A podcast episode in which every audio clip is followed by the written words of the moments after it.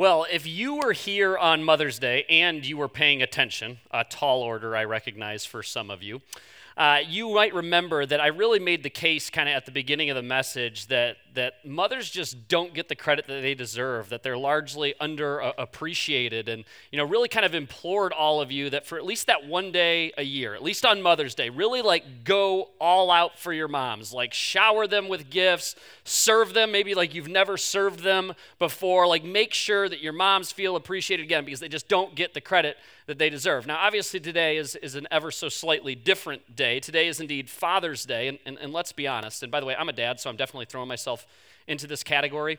Uh, us dads, we actually get about exactly the credit that we deserve. In fact, I am convinced that sometimes we maybe get a little bit too much credit. So, all you moms, underappreciated. Dads, adequately appreciated. In fact, I was thinking about after uh, my wife and I had uh, each of our children, we have a three year old daughter named Logan and a two year old son named, named Malachi.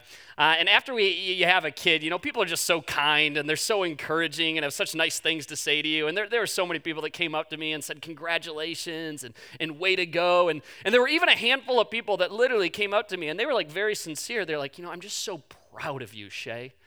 And I gotta be honest, that was kind of a perplexing thing for me to hear because when you think about all that is the miracle of the human life and you think about what I contributed, about as minimal as possible, right? It was like, and let's be honest, it wasn't like my hand had to be forced in that regard. Like I was pretty, all right, I'll stop talking.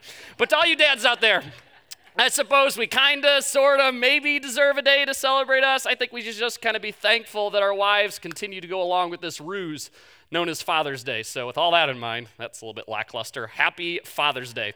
Anyway, we are in a series right now, uh, as you've probably already figured out, called All In. In fact, this morning we are entering into part three of five. So, it's kind of like you're stepping into a movie halfway through it. And so, if you haven't been here for the first two weeks of the series, and uh, chances are that probably describes a lot of people in this room because we are in summer mode and it gets a little bit challenging uh, to be here on a consistent basis. We'd really challenge you to go to grumblelot.com slash messages and catch yourself up there. Uh, you can listen to the messages there, you can watch the messages there there, or you can find us, as always, under Grumlaw Church, wherever it is that you happen to grab your podcasts. Uh, I want to pause right now because this can oftentimes, I say this just about every time I speak, you know, go online, catch yourself up. It, it can become white noise. Uh, but I think perhaps now in the summer, uh, this is more important than maybe any other time of the year.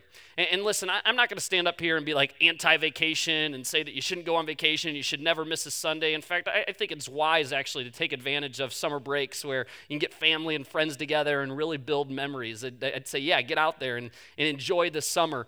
Uh, but don't let it be a, a three month hiatus from church. It's one of the things I'm really thankful for that, that my parents modeled really well for us. In, in the summer, we traveled a lot for my dad's job, and uh, it forced us to miss a lot of Sundays at church, but they always made sure that they set aside some designated time as a family where we would come together, maybe we read some scripture, we'd come together and do a devotional, we'd, we'd listen to a sermon. Make sure that you are, are taking that time as a family to, to really take that time to listen to and to hear from God as opposed to coming to September and be like, oh, dang, like we haven't been to church in a long time. So there's kind of my sales pitch on that. Now, one of the things, and this is kind of the premise for this series, that we've noticed since we've started this church uh, is that there's a group of people uh, and granted, it's a relatively small group of people uh, that really, really enjoy showing up here on Sunday mornings. Now, don't get me wrong, there's a lot of people that show up here consistently that like this place. But again, this people that I am describing, I mean, they like really like this place. it, is almost strange how much they enjoy showing up here on a week to week basis. And in fact, there's kind of this collective attitude amongst this group of people that it's an honor, that it's a privilege that they even get to be a part of this. And as we discussed in the first week, uh, if you were here, you might recall this, there's really more difference differences than similarities among this group of people. But there always happens to be this one common denominator, and that's this that Jesus has transformed their lives. Like, like really transformed their lives. Jesus has flipped their lives upside down in a very, very positive way. And what they're able to do is they can look into the not so distant past and see what life was like without Jesus. And they can compare that with present day, what life is like having an actual relationship with Jesus. And frankly, they see how much better it is. And because of how Jesus has transformed their lives, there becomes just kind of this natural outpouring of gratitude that just spills from them. They don't have to be forced, they don't have to be coerced, we don't have to talk them into things. It's something that they, they don't have to do, it's something that they get to do. And, and what we discovered is that there are certain values that these all in people, and hence the name of the series, seem to naturally kind of just embrace in their lives. And, and we have said that as a church, and when I say church, I'm not talking about a building, I'm talking about a community, an assembly of people. We as a church want to be really, really intentional about chasing after these things. And so the five values that we're kind of rolling out throughout the series and breaking down are assume the best Celebrate creativity. Again, if you weren't here last week, go and listen to Celebrate Creativity. Jason did a brilliant job breaking that down. Make it better. Always be teachable. And then we'll wrap it up by talking about give it up. And, and here's what's so great about this no matter where you find yourself this morning on this whole faith journey, you would be wise to embrace these values in your life. These are values that we all universally, regardless of spiritual maturity, regardless of race, regardless of upbringing, regardless of background, regardless of any other factor. These are values that we all universally admire in other people. These are values that, in fact, are guaranteed to make your life better and the lives around you better. And today, as we move on to part three, we're going to be talking about make it better.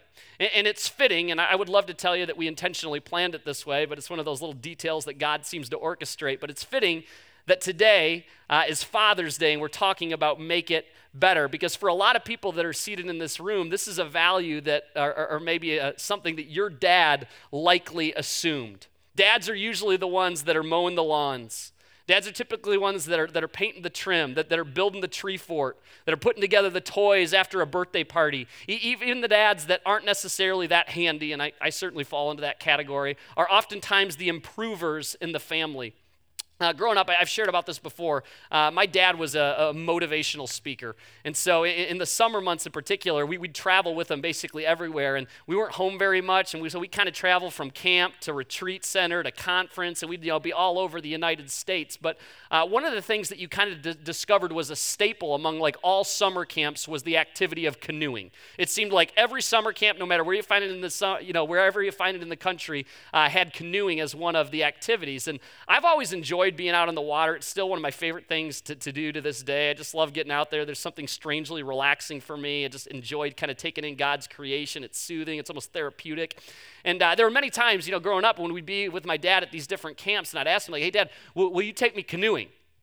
And, and, if he had some free time, he'd say, Yeah, okay, I'll, I'll, I'll, take you canoeing. And so we'd get out on the lake. We'd be out there for maybe 30 minutes, sometimes, you know, maybe well over an hour. And eventually, you know, we'd make our way back to the beach. And oftentimes, what would happen is when we got back to the beach, there was a group of campers that had been there. And the beach was basically like a bomb went off on it. There were canoes over here, and kayaks over there, and paddles in the bushes, and life jackets skewed all over the place. And as we started to approach the beach, and I realized that the beach was in such disarray, and all these things were just left out for somebody to clean up, I'd put my head down and just think, oh, gosh dang it, you stinking kids. Because I knew that there was no way that we were going to pull up to that beach and my dad was going to allow us to just put away our canoe and our oars and our life jackets. I knew that we were going to spend a good 15, 30 minutes cleaning up all the other canoes and all the other oars and cleaning up all the other life jackets because my dad insisted on making it better. And this wasn't like this one time occurrence for him. You, spilled something, you know, at a dinner table, even if you were out to eat, he gave you this look like you best believe you're getting down there and picking that up. And in fact, while you're down there, why don't you pick up some of that other garbage that the other people left behind? My dad's always uh, out in the yard and, you know, picking up sticks and mowing the lawn and make sure he has the best looking yard on the block. And uh, you know, oftentimes my dad would, would tell us that we had to come out there with him, and a common job for us kids was just picking up sticks. And, and I knew exactly in our yard where the invisible line was between our yard and the neighbor's yard. And you best believe I toted that line, and I just got sticks on our yard. And in fact, sometimes they were kind of like leaning over on our yard a little bit. I'm like, get that thing over here. You know, I kick it onto the other side. And my dad, again, without really even having to say anything, give me that look. And I knew what the look meant. It was like, crud, I got to go pick up the neighbor's sticks as well. He was always making it better. Anybody else, by show of hands, have weirdo parents that would make them do these sorts of things? Okay, there's a couple of you here. And for those of you that are raising your hands, I bet whether it was a parent, whether it was a dad, whether it was a mom, or somebody else that had influence in your life, I bet these people would even say from time to time, always leave things better than you found them. Sound familiar? Let's say that out loud together. Always leave things better than you found them. Some of you just saying that out loud, it's bringing back memories. But here's what's a little bit ironic about this as much as it drove you nuts when you were young that you would have to pick up somebody else's trash, that you would have to do what you perceive to be somebody else's job, if you're a person that was fortunate enough to have this modeled for you, I would almost guarantee that this is a part of your life now.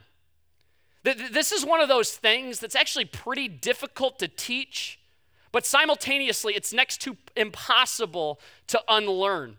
Uh, my routine on Sunday mornings is usually I get to our offices between like 6 and 6.30 in the morning, and then I just spend some time in prayer, honestly praying for all of you, and spend some time in, in God's Word and just allowing that to speak to me. And then I usually go over this talk kind of one more time. And eventually, you know, I get to this parking lot usually around 745 8 o'clock, and I try to park as way, far away from the front doors as possible so it frees up as many spaces for guests. And usually, when I'm walking in, I have a bunch of stuff in my arms. And almost every single week, I, I come across a piece of garbage in the parking lot.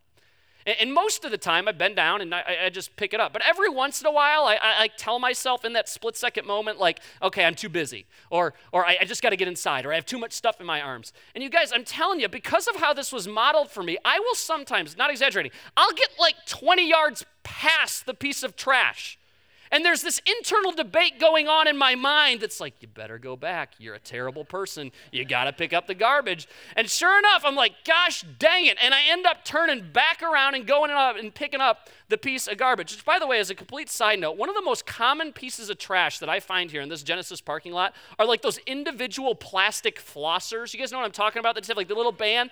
I'm like, who are these weirdos that have like the, the, the, the self awareness to make sure they're flossing but yet they throw them into the parking lot. I'm like, pick those things up. If that's you, please stop. It's so nasty. I like pick them up and you like do one of those numbers afterwards. Now, I recognize that as I'm speaking about this value right now, I, am not necessarily making it sound like the most attractive quality or the most attractive value to have, but, but wouldn't we all agree? Think about this. Wouldn't we all agree that, that if this was something that we all universally embraced, that, that our world would in fact be a better place? To, to, to, all of you, you students out there, whether you're college, high school, middle school, whatever, uh, wouldn't your school or your university be a better place if, if really, really pla- practical? Let's say you're sitting at a, at a cafeteria table and, and somebody else gets up and they just leave a bunch of trash behind. There were like five people that almost immediately jumped up to pick up the trash for, for that other person. I mean, wouldn't that positivity almost be contagious? T- take it a step further. Maybe you just excel in a particular subject. I mean, there's just some subject that for whatever reason, it's always just clicked really easily for you. Maybe it's math. Like math has always just kind of came really easily for you. You've always got really good grades, and you never really have even put that much effort into it. But, but there's that one kid, maybe there's more than that, but there's at least that one kid that really seems to struggle with, with that thing that comes so easy to you. What, what if rather than looking at that and saying, okay, that's the teacher's problem, that's the teacher's job, you took it upon yourself to take some of your time and, and help that student along? To, to, those of you that work in an office, chances are then you probably have a break room in that office. And I bet in that break room there's a microwave. And every once in a while you open that microwave, it looks like a bomb went off in it. And, and rather than going, ugh, and getting ticked off, and rather than walking around the office like a detective trying to figure out whose tomato soup did it, you just took it upon yourself and just cleaned out the microwave, even though it wasn't your mess. To those of you that, that are in sales, Maybe you do particularly well in, in your profession. Sales, again, has just kind of always come naturally to you. Rather than just worrying about you, what if you took it upon yourself to kind of coach and mentor, you know, somebody else in the company that maybe it hasn't come as naturally to them? Give them practical advice on so that they might be more successful. To, to, to you parents, Rather than getting sucked into the mundane of screens and TV and the same old day in and day out, you treated every day during this summer break as an opportunity to create a new experience, a lasting memory for your kids. I mean, you, did something simple. It doesn't even have to cost you a lot of money. I mean, you, just mapped out where every park was at within a 30 mile radius, and you said, we're going to hit up every one of these parks by the end of the summer. You, you, mapped out where, where, where all the museums are at in the state of Michigan. You said, we're just going to start chipping away at those. One new, new museum a week. That, that by the end of the summer, your kids look back and they're like, dang, that was fun. I mean, that, that was one of those memorable summers of my life because you were so intentional as a parent. To, to all you married people out there, that, that rather than coming across the sink that's full of dirty dishes and going, ugh, how come he hasn't done that yet? How come she hasn't done that yet? That you took it upon yourself to unload the dishwasher and load the dishes, even though it's not your usual job. Rather than letting your marriage become boring and mundane and just going through the motions, you chose to make it better. You started to actually pursue and, and date your spouse again, like when you first met with them and you know you fell madly in love with them. You actually got creative with your date nights. Uh, my wife and I, about a week and a half ago, um, uh, we had a sitter and we were like, okay, what are we going to do? And uh, I bought this canoe kind of impromptu, you know, about a month ago. And it's like the most hillbilly thing on the planet. It's a flatback canoe and there's like this five horse engine on it. And we just rip around the lake. And again, just look like we should have like tall boys of Bud Heavies in our hands. And not a good look, but it's a lot of fun. And so I said, hey, let's get out on this canoe. And so from like six o'clock till 10 o'clock, we ate dinner out there. We had conversation out there. I mean, it was just such a fun night. Honestly, a night that I will remember for years to come. Unlike all those nights where we just go to dinner and we just go to the movies. Take that next step, make it better. This is a choice, literally. In every situation from now until you die, you have an opportunity to make it better. It's your choice to continue on with the same old, the laziness, the mundane, the complacency, or you can choose to make it better. And again, the reason that I think that you ought to do this, whether you call yourself a Christian or not, is because your life and the lives around you will be better as a result. It will improve your marriage, it will improve your relationship with your kids. It will improve your place of employment. It will improve your friendships. It's one of those things that Jesus advocates for that has literally exclusively positive effects on our lives. Now, there's a guy that goes by the name of Paul. If you were here in the first week, we, we talked a little bit about this guy uh, named Paul. Uh, Paul wrote a little bit about this in this letter titled Galatians. Uh, throughout Paul's time on earth, uh, particularly the latter part, of his life, he would travel around all over kind of the ancient Mediterranean world and he would plant and he would start all these little churches, all these little communities of Jesus followers. And because transportation and communication, obviously back then, is not what it is today, oftentimes he wouldn't have the opportunity to go back and visit these places. And so instead, he would write these letters as kind of a form of encouragement back to these churches that he had helped start. And in fact, better than like 50% of the New Testament, which is kind of the second half of the Bible, uh, contains these letters that Paul wrote to these early early Christian churches that he had helped start. And one of these letters, again, is aptly titled Galatians because he wrote it to the people that were living in Galatia, which would sit in present day Turkey. And here he, he stresses the importance. He stresses the importance of, of making things better, but not just really practical, like picking up a piece of trash, not, not just cleaning out the dirty microwave, but he's like, ultimately, and th- this is where we would like to take all of you eventually, taking an interest in other people's lives. That, that you would make other people better, that, that people would say and people would think to themselves, I am a per- better person for having known Melissa. I am a better person for having known Mark. I am a better person as a result of knowing you. So here's what Paul has to say in Galatians chapter 6. He says, Share, share each other's burdens. Now, now, now, keep in mind when he says this, the context of this entire conversation is helping people out when they are struggling with a particular sin. Now, now, some of you, again, depending on where you're at in this whole faith journey, you might not necessarily be totally comfortable using the word sin, right? Because sin feels really heavy. Sin feels kind of icky. You, I, I doubt you ever say to your spouse or your friend, like, I can't believe that you sinned against me right? You, use softer language. We don't necessarily use sin, but this is what Paul's talking about. He's saying, hey, whenever you see people that are struggling with that particular thing, maybe again, you don't like using the word sin, but I bet if we took a poll right now, every single one of us would have a particular sin that almost immediately jumps to our minds that seems to suck us back in over and over and over again. It's kind of this Achilles heel in our lives. And Paul's saying, rather than just taking this apathetic attitude, rather than just going, eh, well, that's kind of them and, and that's not really me, why don't you take it upon upon yourself to help those people out rather than taking on the attitude of it's not my problem. See, our world, and I don't need to convince you of this, loves perpetuating this idea of you do you. Don't worry about anything. Don't worry about anyone else. Just worry about you. Keep your head down. You do you, and the rest will fall into place. Which I think we actually all know is a pile of crap. Because, in fact, your lives have demonstrated that to you. See, see, when you take the attitude of, of just you do you, when, you take on this attitude of it's not my problem, in marriage, it results in divorce. Or at best, two people cohabitating with one another rather than thriving in relationship. Rather than going farther as a couple than you could have ever gone as individuals. In, in the marketplace, you ostracize yourself from your coworkers and you soon find yourself to be very expendable. When we do this in friendships, it's only a matter of time before your friends start to look at each other and go, adios, amigo. This seems a bit one sided. Go ahead, you do you. You do you eventually gets you just that. It gets you you and nothing else alone, isolated. And even the people that are most reserved in this room, I don't think we ultimately want this for our lives. We all have a longing for companionship.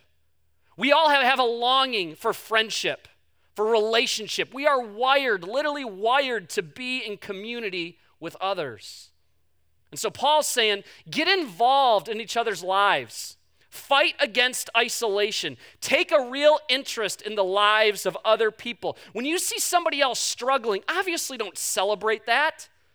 Don't, don't, don't, don't be apathetic and say it's not my problem. Seek to help that person out, make it better. Share each other's burdens. And then he continues and he says, and in this way, obey the law of Christ. Now, again, to be really clear, I think you ought to do this because, again, it's going to make your life better. It's going to make the lives around you better. But every once in a while, we come across lines like this in Scripture that are specifically reserved for the Christians. So, so, so if you're sitting here today and you call yourself a Jesus follower, you would identify as a Christian, Paul's talking to you. If you do not wear the label of Christian, if you are just kind of exploring this whole thing, you're off the hook. You don't have to listen to a word Paul's saying right here. But what Paul is communicating to you, Jesus followers, that even if this does not sound appealing to you, tough luck. Paul is saying you cannot call yourself a Jesus follower and thus choose not to do this. This isn't one of those things that, okay, why don't you just go ahead and do it if you feel like it. This is one of those things is to reject this is to actually reject Jesus. And for those of you that maybe think that that sounds a little bit harsh, let us be quick to remember what God did on a cross for every single one of us. God looked down at this world that we had screwed up. We are the ones that, that messed up the relationship with our Creator. And I think so often we, we lose sight of this. God could have just as easily walked away. He could have said, You know what? I'm done with you guys. You messed this up. I gave you very clear instructions and you chose not to listen. He could have just as easily hung an out of order sign on earth. But instead of walking away, rather than complaining about the overflowing trash in the break room, rather than complaining about the attitudes of the coworkers, rather than sitting back and saying, oh, well, I guess I tried, God chose to do the complete opposite. He got involved. He, he sent his one and his only son to make it better, to die on a cross for you, specifically you, and for me, so that we would have an opportunity to be made right with him. So, what you keep in mind? With, with all of that in mind, Paul continues. He says, if you think that you're too important to help someone, you are only fooling yourself. And then he says something that's like, dude, I don't even know you. Like, how dare you say that to me? You are not that important. If you think that you're somehow uh, above picking up that piece of trash, if you somehow think that, that, that you have more clout than that coworker, if you somehow think that you are beyond that task, stop fooling yourself. You ain't all that great. Paul's telling you, you aren't that important. But by, by show of hands, who has ever ate? And I really want us to participate in this. I know sometimes we get to church and we're like, we're not participating jack squat. I'm just plowing through this thing. But okay, really want participation. Raise your hands here uh, if you have ever ate at a Chick fil A before. Raise your hands if you ever ate at Chick fil A. Now keep them up, keep them up, keep them up. Put your hands down if you have ever had a terrible experience at a Chick fil A. Look at that. Not one hand goes down. Go ahead and put those hands down now. Now, for those of you that haven't been to a Chick fil A, uh, you need to make that a priority immediately, if not sooner. Uh, don't do it today because they're actually closed on Sundays. You will waste a lot of drive time for a whole lot of nothing. But uh, for those of you that, that have been to a Chick fil A before, you know exactly what I'm talking about. I mean, you can hardly believe it's a fast food restaurant. I mean, there's so much to admire about going into a Chick fil A. It's kind of like, oh my goodness, I can't believe the level of excellence that goes on here. One of the things that, that I really appreciate about a Chick fil A is if you go in there when it's really, really busy, like at lunchtime when it's just like, oh my gosh, this is going to take an hour, it's so efficient. And one of the things that I picked up on is the owners. The people that typically sit in a back office and just kind of count their money are on the front lines working right alongside the hourly employees. And it's not like they're just working a register. They're back there, you know, flipping the stuff in the deep fryer.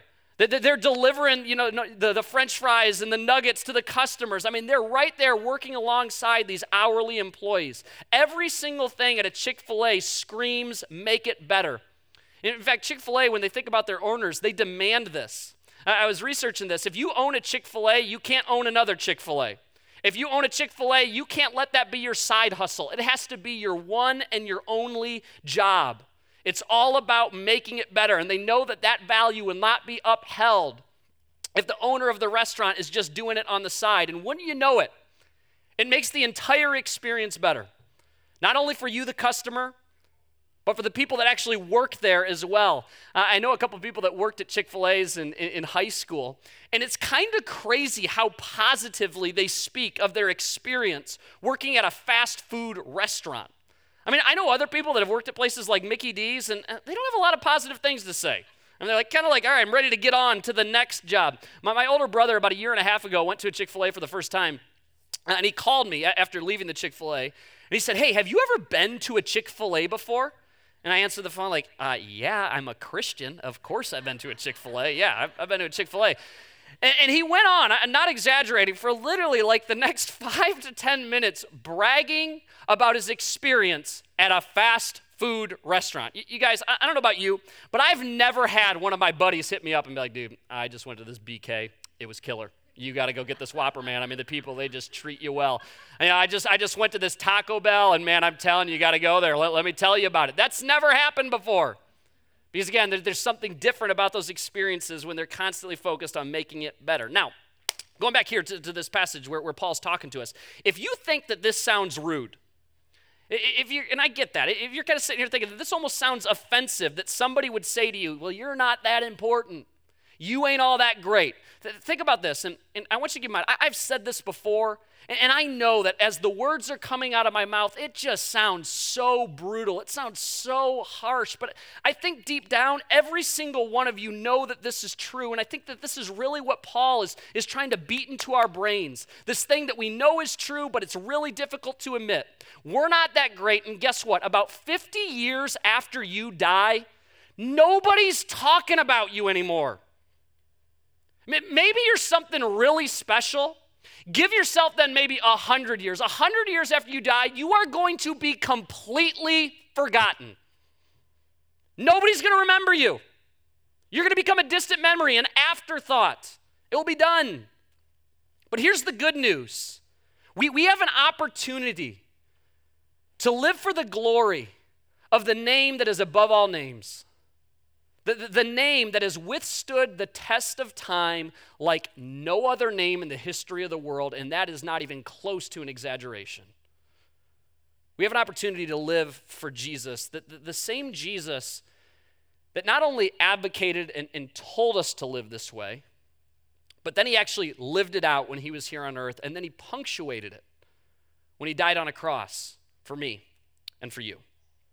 Paul continues, he says, Pay careful attention to your own work, for then you will get the satisfaction of a job well done. And you won't need to compare yourself to anyone else, for we are each responsible for our own conduct. Now remember, the whole context of this conversation, this dialogue, is in regards to helping other people. And so it's tempting to look at these two verses and isolate them and think that, okay, Paul's just kind of flipped the script. Now we are supposed to worry about ourselves. Not the case. He is instead addressing what can be so tempting for every single person in this room. And that's playing the comparison card. Since he's not doing it, since she's not doing it, then I'm not doing it. And Paul, in fact, knows what you all know that for as long as you live, there will always be more people that are going to be living for themselves as opposed to living for others.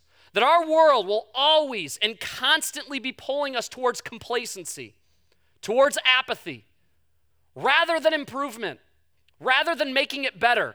But, but he reminds us, and granted, this is so much easier said than done. Remind yourself that you ought not to worry about how other people are living you just worry about how you're living. And if you make this your priority, and it's not something that you force onto other people, And it's not something that you expect of other people because most people won't and don't live this way. I, think that you will find what, what I've found in my life that making it better is contagious.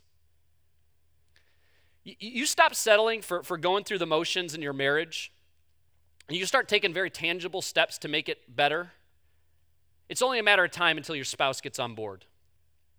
You, you get out of your mundane, do the bare minimum at work routine, and, and, and watch how slowly but surely your, your coworkers begin to follow suit. And, and watch, in fact, the new opportunities that are presented to you.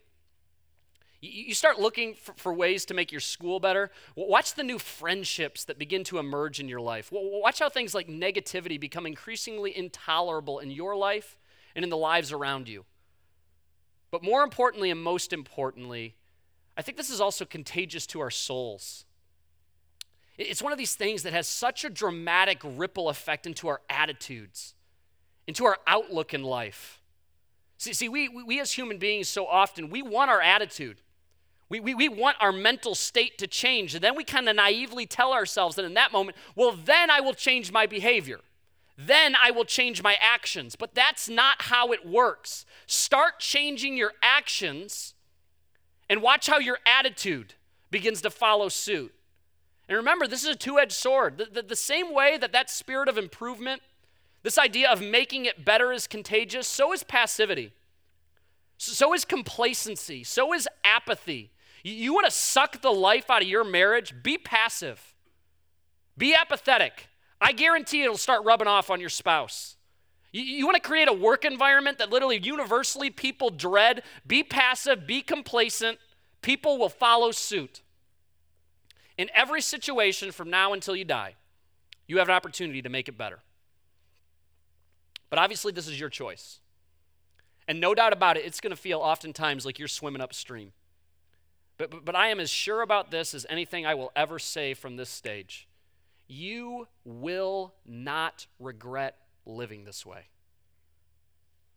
The positive effects are so tangible, they're so obvious.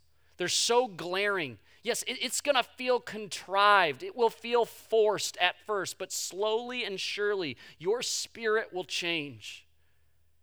And your life and the lives around you will be better as a result. And so, my challenge today is, is really simple as we wrap this thing up make it better at least once a day, every day. Like I said, in every situation from now until you die, you have an opportunity to make it better. So, so, so simple. Just make it better at least once a day, every day. Let that be your daily challenge. I'm going to make it better at least once a day, every day. For some days, it'll be as simple as, again, like I said, just picking up a piece of trash, cleaning out that microwave. Some of you, though, I started talking about the whole marriage thing and dating your spouse, and your wife shot you that look like, yeah, we haven't done that in a minute. It's time to start pursuing your spouse again.